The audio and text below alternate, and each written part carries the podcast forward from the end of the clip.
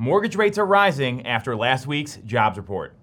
You're definitely going to want to watch this one. We're going to get into some serious economic data here and explain what this jobs report that came out the end of last week means for folks that want to buy or sell and just really how to navigate the current market.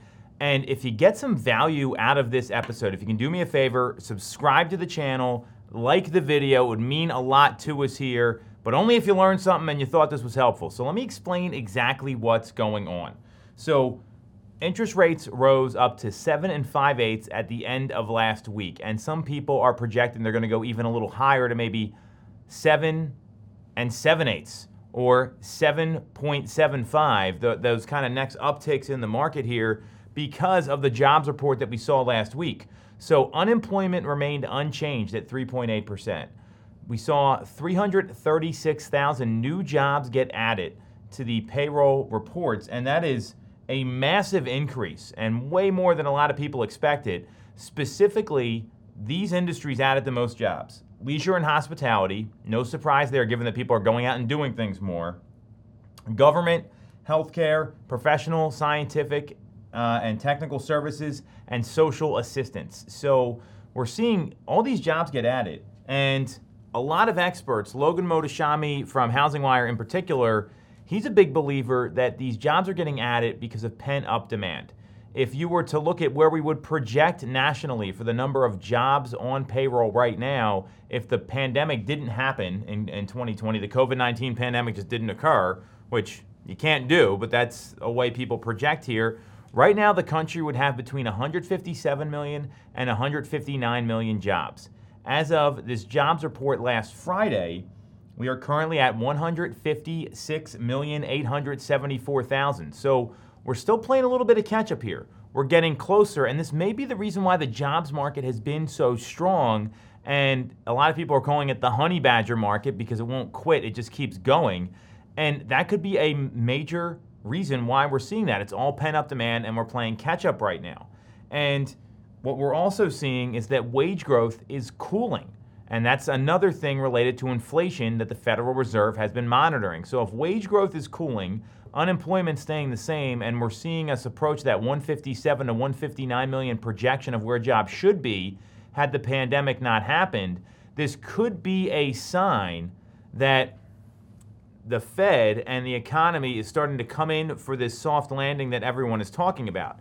I want to read you a quote from Lawrence Yun. He's the NAR, the National Association of Realtors chief economist. Here's his reaction to the jobs report last Friday. The job market continues to crank out jobs in high figures 336,000 in September and over 4 million more compared to pre COVID March 2020. It does not mean all is well. The jobs data is considered a lagging indicator as firms will only make a job cuts decision after having cut costs in other areas. Commercial real estate, in particular, is flashing warning signs. Net leasing on retail and warehouse spaces is slowing. The office sector is continuing to bleed with rising vacancy rates. Community banks, many with exposures to commercial real estate, are watching their balance sheets carefully. The fast rising interest rates are breaking several sectors of the economy, the remaining sectors will also likely crack if the rate hikes continue. Given that the inflation rate is already cooling, the Fed needs to stop raising rates and strongly consider cutting interest rates next year. That would be the soft landing without the net jobs cut to the economy. So, very interesting take by Lawrence Yun there. And I agree with him that seeing this data happen the Fed needs to stop talking about raising rates, and they may need to be looking at a cut for next year, especially looking at what's happening with mortgage rates. We're getting close to 8%. A lot of predictors thought we were going to be down to 6% by the end of the year. A lot can happen between October and the end of December.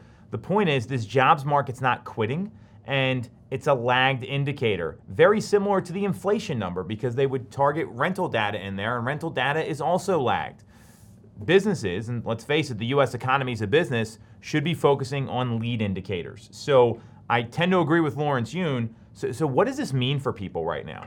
And what we've seen locally is that inventory supply is up. The month supply of inventory is up over 9% year over year. So we've seen a 9% increase in the number of homes that are available based on the current sales pace in the greater Philadelphia area. This includes all the suburban counties and the city of Philadelphia.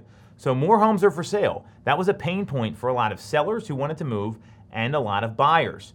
We've seen housing prices continue to increase year over year. That's no surprise there. So we know a crash isn't coming. And once we see inventory start to peak up, if you're someone that's been wanting to buy a home right now, the rates are going to scare people off. There's a lot of confusion about how rates are so high, yet we're seeing all these other things happen in the housing market. And when that happens and people pull back from the market, there's massive opportunity for the sellers that want to go buy a new home and find the right place for them, as well as home buyers who maybe have lost out earlier in the year but have, have been having a tough time finding something to go move into. So the opportunity here is that rates are likely to come down at some point next year. I'm talking about mortgage rates, not the federal funds rate. And when that happens, a lot of people are going to re enter the market. And when people re-enter the market, there's more competition, you're bidding, bidding against other folks, it's harder to find the home that you want. So the opportunity here now, throughout the rest of the fourth quarter is inventory is rising. This might be your best chance to get the best price of the year instead of after the first of the year or when you get into the spring 2024 market.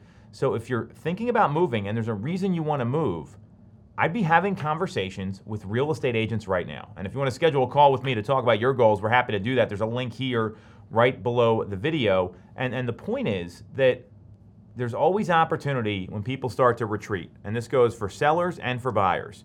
If you're a seller, inventory is still low, it's increasing, but it's low based on where it needs to be for buyers and sellers to have equal negotiating power in the market. So when the market starts to shift, you want to be the person ahead of the shift not the one that's behind it. And we're seeing that with rates, we're seeing it with inventory. And this jobs market's not going to quit, and the government's going to be slow to react. So by the time the rate cuts come, which should be next year, what, what, what a lot of people are advising the Fed to do, we'll see if they actually do it. There's going to be more people that jump right back into the market as soon as that happens. And then you're competing all over again. Now, in October, November, December, less competition means more opportunity. Sellers, you get anyone looking at your home right now, they're serious about buying a property. They're not messing around. They're not one of those looky loos that you can get in the spring market. So there's opportunity to have serious folks come through and still do transactions based on the climate that we're in.